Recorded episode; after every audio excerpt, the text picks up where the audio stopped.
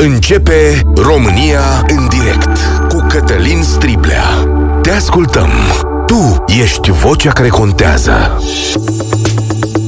Bun găsit! Bine ați venit la cea mai importantă dezbatere din România. Un incident la vârful statului român vine să întărească o perspectivă conturată în ultimele săptămâni. Avem un lider clar al politicienilor din România și foarte, foarte probabil un candidat important la președinție.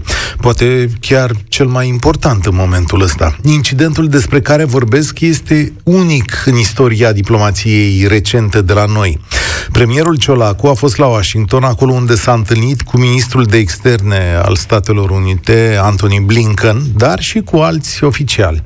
Ambasadorul României, Andrei Muraru, și-a declarat public nemulțumirea că nu a făcut parte din delegația premierului care s-a întâlnit cu oficiali americani. Mai pe șleau i-a reproșat asta lui Marcel Ciolacu la o întâlnire cu românii. Premierul a răspuns oarecum temperat, dar azi i-a cerut ministrului de externe să discute cu președintele Iohannis rechemarea ambasadorului de la post. Să spunem că uzanța diplomatică cere ca ambasadorii să fie prezenți la aceste întâlniri pentru că ei știu cel mai bine relația dintre state, negocierile anterioare și este firesc să știe de la sursă parametrii discuțiilor viitoare ignorarea ambasadorului, lăsarea lui pe tușă, cum s-ar spune, practic îi spulberă acestuia credibilitatea, pentru că în fața partenerilor de discuție se va afla un om pe care statul său nu se mai bazează. Tehnic, premierul Ciolacu i-a terminat mandatul lui Muraru în ochii partenerilor americani, care nu mai știu ce ar discuta cu un ambasador care nu are susținerea șefilor săi. Dincolo de asta, munca lui acolo a fost uh, terminată și incidentul ridică semne serioase de întrebare pentru modul în care funcționează statul român, dincolo de ceea ce s-a întâmplat între cei doi. Nu știu de ce Marcel Ciolacu a făcut chestiunea asta. Explicațiile lui sunt insuficiente, chiar inexistente. Dar pot să mă uit la efectele gestului său. Ambasadorul Muraru a fost consilierul președintelui vreme de șapte ani al președintelui Iohannis. Este văzut așa în sistem ca omul său. Un astfel de gest îl propulsează pe premier într-un conflict cu președintele, iar domnul Ciolacu are tot interesul să fie văzut ca numărul 1 în România, ca cel mai puternic politician, mai ales că domnul Iohannis este absent. Domnul Ciolacu, între timp, este peste tot. În Israel, în Ucraina, la Naționala de Fotbal, în Egipt, la magazin unde face cumpărături. Candidatura sa la președinție se vede de foarte, de la foarte mare distanță. Și atenție, el are cele mai mari șanse dintre candidații care au și un partid în spate. Dacă îi dați deoparte pe Mircea Joană, care nu primește acceptul PSD, sau pe Laura Codruța și despre care eu nu cred că va candida, puteți să vă uitați într-un top al încrederii, de exemplu astăzi la Inscop. Ciolacu, Șoșoacă, Firea, Simion, Ciucă, sigur mai e și domnul Boc acolo înaintea lor, dar domnul Boc nu candidează. Deci, încă o dată, topul celor care au și niște forțe în spate e așa. Ciolacu, Șoșoacă, Firea, Simion, Ciucă. Ce să vezi, dacă s-ar vota astăzi și am avea alegeri la președinție, probabil că am avea un tur 2 între Ciolacu și un populist, na, probabil Simion, că doamna Șoșoacă are un partid mai mic. Știu că e mult până departe, știu că e doar un scenariu, o teorie, dar cum să zic, de aici așa se așează lucrurile. Și politicienii visează și au tot dreptul să-și facă scenarii. Și scenariul pe care liderul PSD îl visează sau îl vizează, domnul Ciolacu, e același pe care îl vrea și domnul Ciuc, adică să candideze în turul 2 cu un lider populist, dacă se poate așa. Dar ce spuneți voi însă? 0372069599 Poate câștiga Marcel Ciolacu alegerile prezidențiale în România? Ce ați vota între el și George Simion, de exemplu? Și chiar asta să fie șansa, cum să zic, sau soarta noastră să alegem între populism și vechea clasă politică? Ce credeți? 0372069599 România în direct este și pe YouTube și pe Facebook, suntem pe TikTok, la Europa FM, la radio, vorbește întâi Radu, salutare! Salut, domnul Cătălin! În primul și în primul rând am să încerc să încep cu acest, această mică polemică între premier și uh, ambasadorul nostru din America, domnul Muraru. Uh, în opinia mea, domnul Muraru a greșit, pentru că nu trebuia să dea o declarație publică ai o nemulțumire, o discuție ca diplomat, o discuție în spatele camerelor și după aceea, în urma unei înțelegeri amiabile, vezi dacă trebuie făcută publică sau nu. Atâta timp cât domnul uh, Ciolacu era însoțit de ministrul de externe, șeful direct al ambasadorului, nu trebuia să facă această uh, declarație. Este, iar domnul Ciolacu este un dezastru, pentru că te duci, în, uh, cum s-a dus și în Israel, a fost primul care s-a dus în Israel după ce s-a întâmplat după tragedia din 7 octombrie și a vorbit în ce limbă? În limba română. S-a dus în America în ce limbă a vorbit? În limba română. Deci acest om habar nu are să se exprime într-o limbă de circulație internațională. Adică este un nimeni. A ca și domnul Ciucă. Uh, engleza domnului Iliescu cu Z, The Country of the Romania, era minunat. Pe când engleza lui Ciolacu lipsește total și cu desăvârșire. Dar poate Dar zice... este țara paradoxurilor.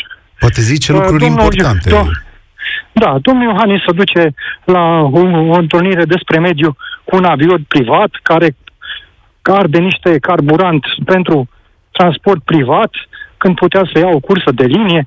Domnul Iohannis merge numai cu linii private de cel puțin câțiva ani de zile, uh, dar dânsul se duce despre mediu.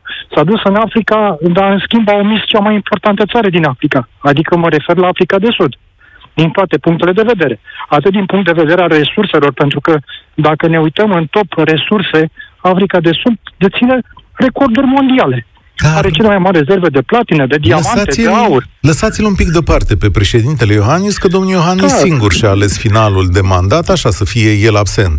Mie spuneți-mi acum Asta despre e. ce avem în față, că dacă avem despre în față... ce avem în față, avem da. o catastrofă, o catastrofă, pentru că uh, vine acest domn Simion, care se prezintă ca un mare naționalist. Domne, singurul mare naționalist, sau dacă vreți naționalist, după 90 a fost Corneliu Coposu, trebuie să fie un om care să fie cult, nu să fie prost ca lipsă de cultură, ca lipsă de educație, nu, nu știu, intelectuală. Că nu ce sunt să faceți să... dumneavoastră într-un păi, tur 2 păi, de asemenea natură? Păi, domnule, dacă câștigă, dacă ar câștigă George Simion, eu o să recomand tuturor prietenilor mei să plecăm din țară. Da, Pentru că nu putem da, să, până nu acolo... putem să stăm nu putem să fim conduși de un om care nu cunoaște luăm de toate ce... județele României. De ce să fim la asta conduși de George Simion când... Vă, vă pun la încercare. De ce să fim conduși de George Simion când putem fi conduși de Marcel Ciolacu? Păi dacă asta am spus, dacă câștigă George Simion, recomand tuturor prietenilor noi în frunte cu dumneavoastră să plecăm din țară, că nu avem, avem ce să mai stăm aici. Eu nu pot stau să închid ușa aici. Da. Nu, nu. E, e, e abominabil. Este un scenariu abominabil să, să, să câștige un asemenea personaj. O să ajungă ce s-a întâmplat cu Iliescu cu Vadim. Același, aceeași situație va fi. Se va face o, o, o, un heirup din ăsta stupid pentru a câștiga Ciolacu. Nu o să câștige Simion. Dar Bine, l-aș mai întreba sunt. pentru cine, Ia. pentru cine votează și cine îl apreciază pe Simion. Să-l întrebe într-o emisiune, că sper să fie o treabă de asta uh, electorală, un, un duel, nu cum a refuzat domnul Iohannis cu dăncile să facă, să fie un duel și în acel duel să întrebe cult, întrebări de cultură generală strict la nivel național, din istoria României, din geografia României. A, nu, lăsați-l, că pentru județe, asta avem pe ăștia. Nu e... Principalele, Eu principalele nu cred în chestia județ. Nu cred într-un test de cultură generală. Suntem naționaliști. Eu nu, mulțumesc păi, tare mult. Mulțumesc tare mult. Eu nu cred în teste de cultură generală. Eu cred în oameni care vin cu valoare adăugată și cu soluții. Păi ce să-i fac? Învață George Simeon, mai țineți minte pe Vadim, ăla era o enciclopedie. Ăla recitat, spunea date, că le mai amestecă și spunea, păi la 1517, nu știu ce s-a întâmplat. Eu nu vreau asta de la un președinte, asta le găsesc peste, peste tot pe internet. Vreau să aibă capacitatea de a învăța, de să aibă capacitatea de a discuta cu omologii în mod direct, de a stabili relații, de a gândi valoarea adăugată pentru România. Ori cele două exemple pe care vi le-am dat și care sunt, atenție, probabile sau posibile, luați-le cum vreți, tocmai asta nu pot să facă.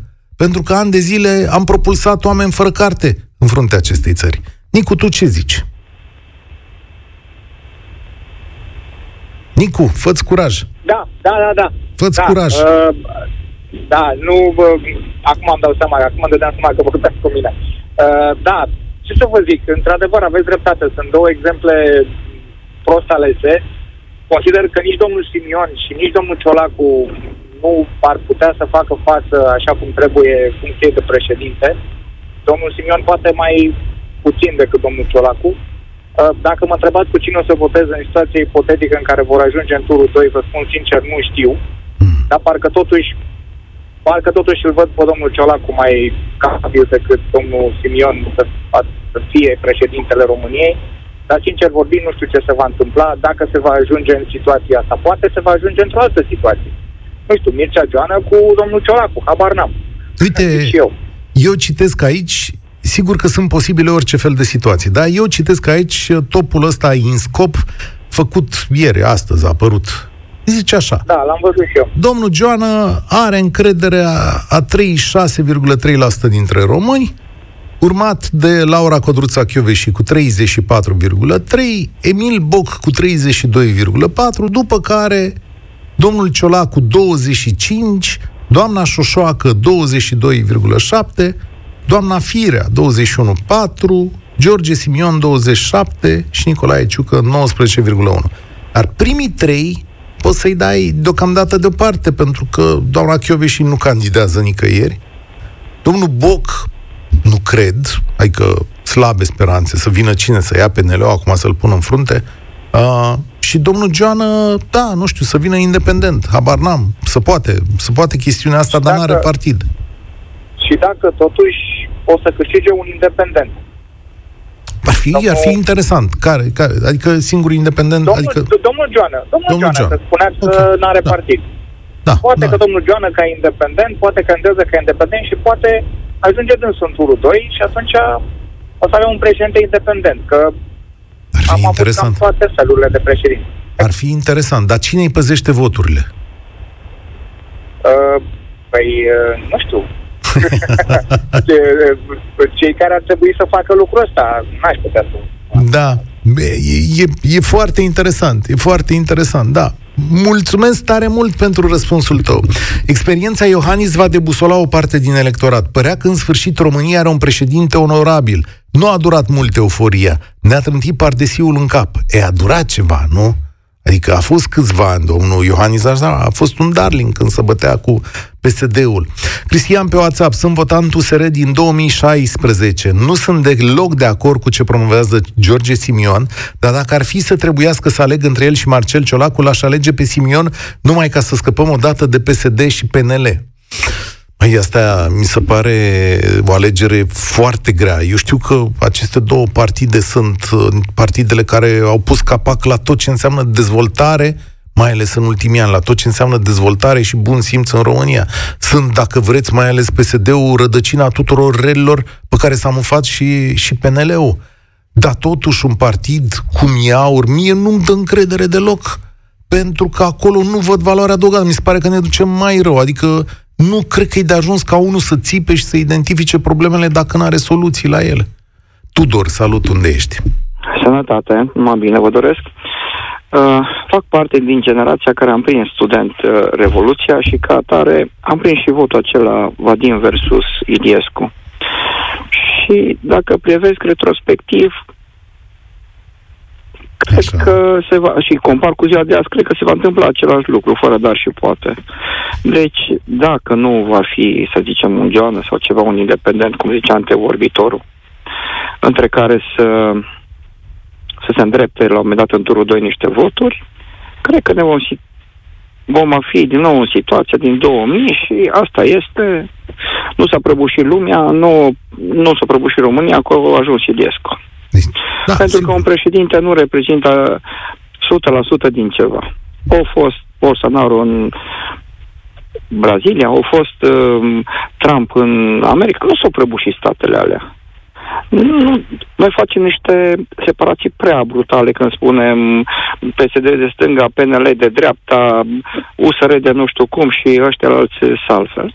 Chestiile sunt foarte amestecate va trebui să treacă niște rânduri de alegeri, se mai clarifică niște lucruri. N-aș putea să spun că are vreun rost discuția în acest moment despre. Dar discuția... oricum, este prea catastrofal la nivel de societate, domnule, se va întâmpla să... Și mă încă ceva. Uh, eu am trăit între liberal și am pornit în 90 cu ideea că liberalismul e viitorul, e alfa și omega. Și am constatat că liberalismul nu prea avut niște reprezentanți care să merită să fie luați în considerare. În această țară, dar dincolo de În această reprezentanți... În, în alte țări Dincolo- nu cunosc substraturile, nu cunosc uh, sensibilitățile și nu cunosc uh, istoria economică efectivă ca să pot să fac vreo, vreo Dar, uh, judecată de valoare. Doctrina în La noi în sine, țară- principiile nu sunt cele mai rele, să zicem bun, așa. Bun, principiile nu sunt cel mai... Dar nu o secundă. Uh, Dacă ne uităm dacă ne uităm la viața economică și cine ajunge să ne reprezinte, ce vedem? Vedem un psd care are un grup de firme în spate, vedem un liberal care are un grup de firme în spate, tot din mediul economic, tot din mediul liberal provine ea care sunt o parte dintre ei, pentru că fiecare partid aruncă de fapt în față și neliberali. Spuneți dumneavoastră cazuri concrete care eu le cunosc. Um, asistent medical a ajuns reprezentant de seama al liberalilor. Omul la cam ce principii liberale provăduia? El din postura de asistent medical sau infirmier la un spital. Uh, o profesoară um, care viața ei, toată viața ei a fost mamă profesoară și ajunge mamă nu știu ce, în, în funcții înalte, nu dau nume că le cunosc. Dar ce liberalism provoacă? Nu, așa, așa sunt peste tot, sunt lucruri amestecate. Tot ce putem face este să așteptăm cu luciditate și să ne gândim că nu se prăbușește lumea. Evident ca că nu atare se să nu prăbușește lumea. Dar în același nu, timp... Să, să nu luăm decizii radicale, așa, să uh, tranșăm în două, că am votat pe Iohannis de două ori, că n-am avut ce face, zic eu. Da, Dar- nu înseamnă că... Nu se prăbușește Da. lumea în mod evident. Dar unele lucruri se fisurează. Spuneai de președintele Trump acord. că nu, să, nu s-au prăbușit Statele Unite. Dar uite că sub influența fantastică a președintelui Trump și a zicerilor sale, astăzi Statele Unite nu mai sunt în măsură să aprobe ajutorul militar pentru Ucraina. Iar oamenii ăia rămân pe front fără ceea ce Da, le era de trebuie. așteptat. Era de așteptat. Era de E, așteptat. în absența unui Trump, a unuia cu vederi radicale și a unuia care a dus războiul ăsta pe niște, pe niște culmi, poate că nu era de așteptat. Astea sunt fisurile da. care se fac. Ba da. Nu, nu. Ia hai să ne gândim o chestie. Acum, a, am prins toată istoria ultimul 30 de ani ca matur. Mhm. Uh, Statele Unite au cheltuit enorm în război din Afganistan, din peste tot, da? Da. La un moment dat, clasa mijlocie, de unde s-au luat banii ăia, de fapt și de fapt? Că banii am s-au luat din aer. Banii s-au luat de pe spatele clasei muncitoare, clase de mijloc, uh, celor întreprinzători. De acolo s-au luat. La un moment dat au ajuns și ei la, la saturație. Era clar că vor, chiar dacă nu era Trump, va fi ostilitate la a mai cheltui bani. Să nu mă înțeles greșit. Eu sunt 100% că trebuie susținută Ucraina și noi o susținem prea puțin. Dar era de așteptat. Nu Era știu de ce. așteptat? Adică nu putem să spunem că Trump, faptul că a existat Trump a dus la treaba asta. Nu. A, eu aș La zice Trump că a influențat există- în, eu aș zice că a influențat în mare măsură. Eu aș zice că prezența lui acolo a influențat în mare măsură. Un singur că, om? Nu, Un pentru singur că om? a dus, a adus, a adus extremele la centru. Și asta vreau să-ți fac analogia cu aur. Adică în momentul în care aur va aduce tot felul de vizionari pe alte teme legate de Uniunea Europeană, relațiile noastre economice, îi va aduce la centru, cine știe ce năzbâtii vom, la ce năzbâtii vom asista în anii următori și în politica din România. Da, nu există chiar credeți, calcul. mă scuzați, dar chiar credeți că uh, în- ori aduce cu mult mai mulți cu năzbâti în cap decât ori adus uh, PNL-ul și PSD-ul Da. până acum? Da, da. Mă îndoiesc, pentru că eu sunt siderat în fiecare zi când văd deci, nu mă uitați-vă, știți foarte bine, cunoașteți din presă, toate fetițele alea și băiețașii ăia de 19 ani, ajuns 20 de ani, 22 de ani, ajuns în Consiliul de Administrație. Cine a dus aur? Nu, ăștia Cine au dus o- PSD și PNL, dar să nu credeți Păi că și aur atunci- aduce altceva. Păi Adică, atunci, nu, până- dar de aur ce pe credeți că lângă va fi- asta, pe lângă asta, Da. aur va aduce niște oameni care au niște vedere anti-europene și antiliberale profunde. Profunde, profunde, și PSD profunde. și PNL nu sunt uh, oameni Nu. de genul ăsta. Vă nu, spun eu nu, că nu sunt la centru. E, or fi, A, dar nu nu sunt la sunt centru, aici. centru, de Nu sunt la acord. centru. Ok, ok, Atenție, ok, mulțumesc adevărat. tare mult și vă rog să mă sunați după alegerile astea, cam în vreo, mă sunați mai devreme, dumneavoastră, dacă vreți, dar mai, mai reluăm în vreo trei ani chestiunea asta și o să vedeți la câte bătăi de cap asistăm, uh, o să asistăm din cauza oamenilor care aduc extremele la centru. Cea mai mare dezbatere publică din România. În direct la Europa FM cu Cătălin Striblea. Dacă ar trebui să aleg între Ciolacu și Simion, am 32 de ani și sunt fost membru USR, aș alege Ciolacu. Pare o persoană care poate atrage o echipă de specialiști pentru a avea și ceva bun. Dar Simion adună infractori violenți în jurul lui și violența naște violență. Uh, violența am văzut, infractori, nu știu, există ceva, cineva cu patalama acolo. Uh, Alexandru, mulțumesc pentru răbdare, salut! Bună ziua! Nu știu dacă ceea ce se întâmplă sau ceea ce ați discutat până acum, din ceea ce am observat, sper să nu se întoarcă ca un bumerang neașteptat pentru clasa politică, ca aurul să, într-o finală cu PSD-ul, să ajungă în faza în care să câștige, pentru că românii s-au săturat de rău cel mai puțin rău, cred. Haideți să folosim un pic sondajul de astăzi. Pe, desigur, pe care, care poate fi modificat, să pot întâmpla un milion de lucruri. Dai fotografia da. zilei. PSD are 30, PNL are 20, AUR are 19,5, USR are 11,9, Partidul Dianei Șoșoacă trece pragul electoral și UDMR e acolo la prag. Asta ce mai e pe acolo? Pro-România, Partidul Verde, PMP, Forța Dreptei, Reper? Da, dar noi vorbim astăzi da. de prezidențiale, da. în care s-ar putea ca într-o finală, uh, cum îi zice, eu văd așa un film uh, foarte un pic uh, aberant, dar uh, s-ar putea să fie realitate. Se pare că Ciolacu, prin tot ceea ce face, are susținerea din partea președintelui, că bănuiesc că nu mergea în America sau în alte reuniuni tipic uh, unor uh, fără să aibă acordul sau o discuție în prealabil cu domnul președinte, că el merge în America să atingă anumite subiecte cu conducătorii de acolo, cu întâlnirile pe care le aveau ei de făcut în perioada asta. Vi se pare că domnul că este... Ciolacu și domnul Iohannis au o înțelegere? În ce ar putea consta da, aceasta? Da, și se pare că acum ne putem da seama că rămânând la prezidențiale în mandatul în care a fost concurentă doamna Viorica Dăncilă cu Iohannis, a fost o înțelegere între Iohannis și PSD. Ca urmând acum să ajungă ei în finală cu un partid gen AUR sau altă formațiune în care să alegem rău mai puțin rău. Dar tare mi-este frică să nu trăim o experiență în care românii s-au săturat să tot aleagă între rău mai puțin rău care de la uh, Vadim Tudor încoace se tot perpetuează și ajungem în faza în care zicem, bă, nu vă supărați, ori tot să apă și un pământ, indiferent cine e la putere, s-ar putea să ne trezim cu un președinte gen Simion. Da. Nu sunt pro-Simion, nu sunt pro-politică, nu sunt pro-nimica, dar tare mi-e frică de acest scenariu care va fi sumbru pentru noi.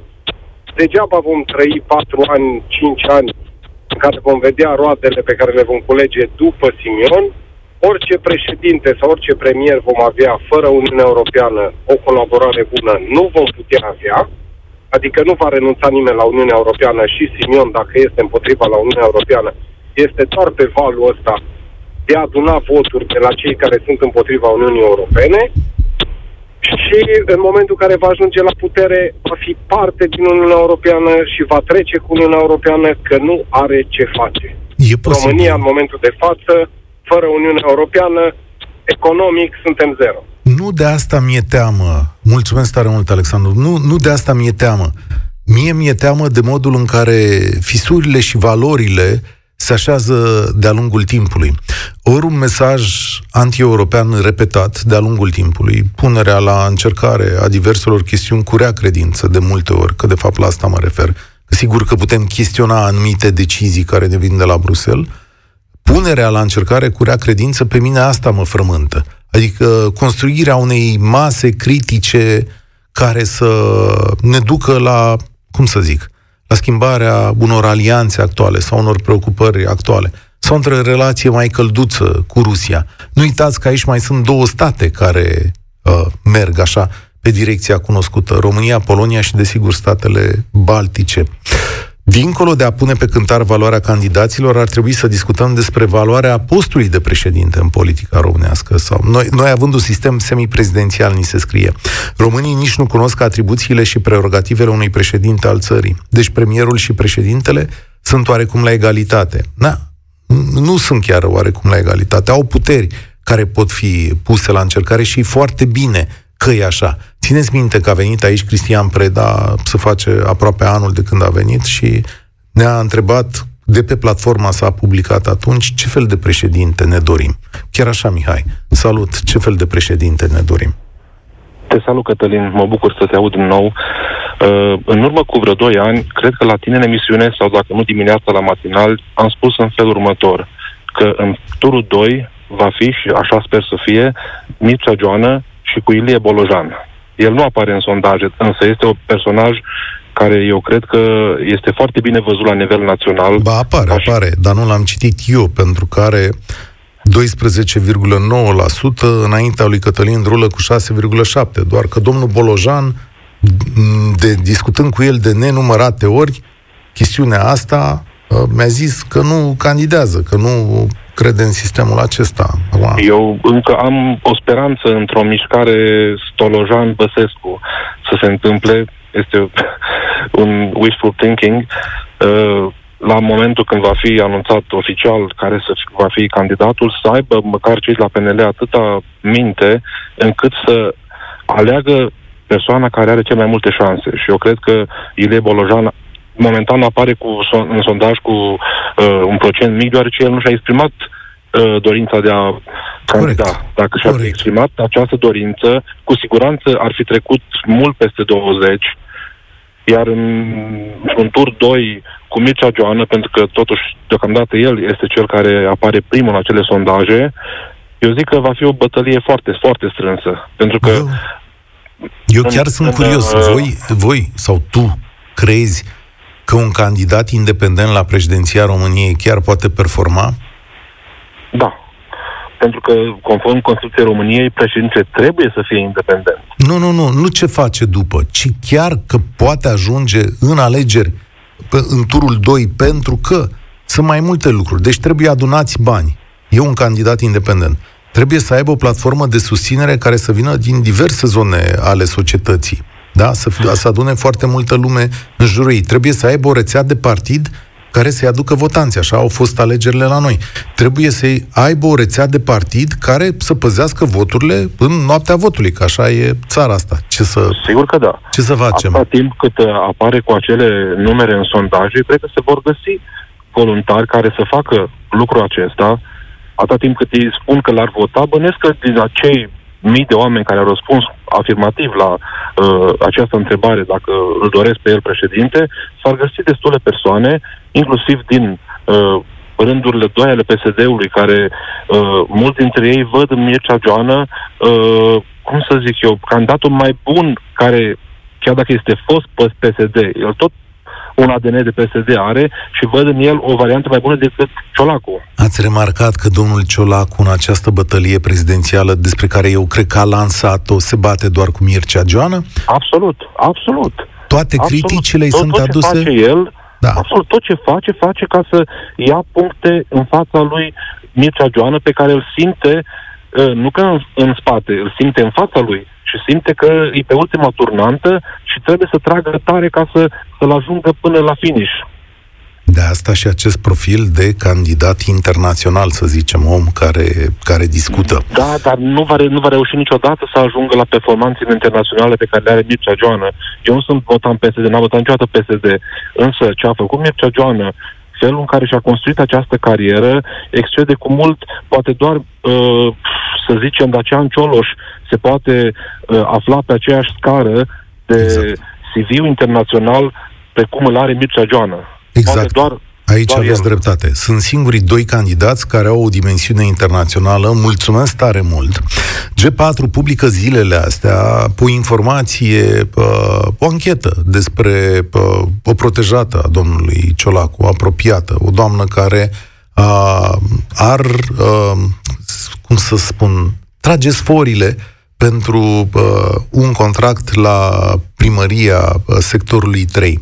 Ce e foarte interesant, puteți citi ancheta, nu o să dau detalii, este foarte complicată, este pentru atribuirea unui contract public de 20 și ceva de milioane de euro la primăria sectorului 3. Datele sunt în C4 și ancheta e complicată. Dar să vedeți cum să construiește, sau ce fel de țară avem. Poate că asta e o observație foarte bună. Nimeni nicăieri nu a preluat această anchetă de presă. Cum s-ar întâmpla? În, și zic în special la marile televiziuni. Nimeni n-a mișcat o floare să zică despre apariția acestor date în presă. Și asta arată cam ce tip de sistem de protecție se poate face pentru un candidat prezidențial, pentru un premier. Dar încă e bine că în online se scrie, că se vorbește. Citiți și voi ancheta din G4, editorialul lui Dan Tăpălagă despre treaba asta și uh, bucurați-vă că în România încă avem voci care să spună lucrurile astea. Dan, salut, ai venit la România în direct. Bună ziua, Cătălin. Azi v-am, uh, azi v-am nu... dat o alegere imposibilă, poate nu realistă, dar imposibilă în orice caz. Exact. Uh, nu e singura anchetă care n-a apărut pe marile ecrane. Vorbim la fel de Recorder, de Rise Project, de Să fie lumină, da. iar cei care iau informațiile din online, mai degrabă au acces la acestea decât la celelalte. În ceea ce privește subiectul de astăzi, cred că um, nu ai luat în calcul două aspecte.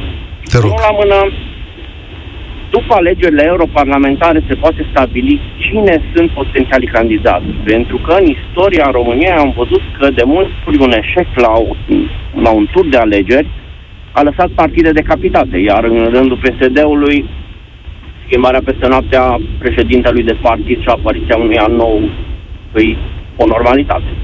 Da. Cred că în cazul în care acolo vor apărea eșecuri majore, care sunt posibile, pentru că să nu uităm, uh, se va vota, mereu s-a votat bine la europarlamentare, ulterior numărul de votanți a tot scăzut la ce măsură s-au fost alte alegeri. Ce numește eșec al PSD-ului la alegerile europarlamentare? De la cel 30% de acum să ajungă la un 19%. Asta da, ar fi o lovitură. Asta ar fi o lovitură cumplită pentru PSD. Cred că și un 21, hai să zicem, să sune bine, să fie 2. Dar să nu iasă numărul 1 în condițiile în care în clipa asta în România este în toate sondajele numărul 1, ar fi o problemă majoră pentru el. Uh-huh, uh-huh. Este... În al doilea rând, în um, să zicem, septembrie, octombrie, momentul în care se va ști cu exactitate cine sunt potențialii sau, mă rog, candidații pentru fiecare partid la uh, funcția de președinte al României, actualul președinte al României nu va mai fi băgat în seamă de nimeni din partidele de la guvernare de acum, pentru că nu va mai avea nicio putere. El, în momentul ăla, da. intră în pauza pe care o are și acum, dar din punct de vedere politic, acum cât de cât mai are un punct mm-hmm. de vedere de spus. Atunci nu-l va mai asculta nimeni. Și în momentul ăla, eu cred că poate să apară un candidat pe care acum nu-l iei în seamă și care joacă jocul ăsta de ani de zile, și anume Emil Boc. Emil Boc? Da, și micuțul ăsta atât își dorește încât e disperat. Anul trecut, calendaristic, din uh, 12 luni, o lună de zile a fost în delegații externe. El este președinte, uh, pardon, primarul unui onoraș. Nu face aproape nimic pentru el, dar asta e secundar. Uh, din 12 luni calendaristice, o lună a fost în concediu, o lună în, decla- în uh, deplasări externe și una în deplasări interne. Pentru ce? Da, Cluj? să știți că și primarii colaborează. El. Nu știu, o fi adus bani mm. la Cluj, aveți mulți bani la Cluj. Da, nu știu nu să zic. Da, fii atent. El, da. el are de la noi, noi de la el nu. Uh, fii atent. Rețin, mulțumesc da. tare mult. Dacă domnul Boc candidează, dai neapărat telefon să te felicităm cu toții, țara întreagă. Eu sunt rezervat în privința unei candidaturi a domnului Boc. Eu cred că nu-și mai dorește să ia bătălii din astea mari. Nu știu de ce. E impresia mea în uh, chestiunea asta. Boc este președintele Asociației Municipiilor din România, așa s-ar explica mare parte din deplasările sale. Ștefan, ești la România în direct. Bună ziua, domnul Striblea. Uh, mă bucur să fiu la emisiunea dumneavoastră. Uh, din păcate, ce am observat domnul Ciolacu încearcă să-și consolideze cumva uh, înțelegerile cu marile puteri, ca să spun așa. Uh, de asta și face aceste călătorii chiar în America. Problema mea este că s-ar putea să asistăm poate peste un an, doi, uh, la un președinte Simion care merge la Putin și cere ajutorul, ceea ce ar fi cel mai negru, uh, negru scenariu posibil. Da, ar fi, dar nu-l iau în calcul pentru că dacă domnul Simion sau oricine e pe poziția aia, face un gest de atât de mare frondă la adresa românilor, va fi dat jos prin referendum și cred că cele șapte milioane de voturi împotriva lui Băsescu vor părea puține în situația aia. Deci... Nu cred, hmm. nu cred. Nu? Și știți de ce? De ce? Uh, eu personal am fost, nu vreau să fac acuzații, dar am fost hărțuit, cum să spun, de anumiți membri aur și, sau votanți aur uh-huh. și au o mentalitate comunistă, similară cu securitatea. Adică Așa? foarte mulți, uh, pur și simplu, dacă spui ceva urât despre Simion, sar pe tine și eu am ajuns în situația în care să încerce să mă caute acasă. Adică a fost destul de aiuria. Închipui, și... închipui lucrul ăsta, da. Și vedeți, climatul de violență se naște ca urmare a gesturile, gesturilor acestui om la vârful partidului. Nu uitați de recentul, nu știu cum să zicem, dialog cu uh, domnul celălalt de la PSD, domnul Simonis, care transmite în întreaga societate un climat golănesc, adică, bă, dacă ea doi pot da. acolo și dacă e un băiețaș care e foarte șmecher așa, care pune mâna pe toți, în jură, face dregi, de ce să nu se poată și în rest? Da, asta e, asta e o problemă majoră la noi în țară, pentru că noi avem o mentalitate că nu putem să dăm pe cineva jos decât cu forța. Și parcă văd așa o simil- ceva similar între ce s-a întâmplat în anii 2000, când am avut de ales între Iliescu și Vadim Tudor. Aveți dreptate aici. Vă mulțumesc tare mult. Îmi cer scuze că nu pot să iau mai mulți oameni la ora asta, dar poate cine știe, în viitor o rezolvăm și, și pe asta. Ținem pumnii strânși să vedem ce se mai întâmplă. Și aș încheia aici cu un mesaj care mi se pare relevant pentru toată discuția asta. O să zic înainte de toate că și eu sper să nu avem încă o dată o astfel de alegere. Dar zice aici cineva pe YouTube în felul următor. Cum este posibil să nu existe niciun candidat cât de cât mai răsărit din partea partidelor? O să se întâmple exact cum știe Simion cel mai bine, ca pe stadion în galerii. Vă răspund la această întrebare, pentru că de ani de zile partidele din România practică antiselecția. Adică nu-i aleg pe cei mai buni, mai meritoși, ci pe cei mai capabili să se adapteze mediului pe care l-au creat.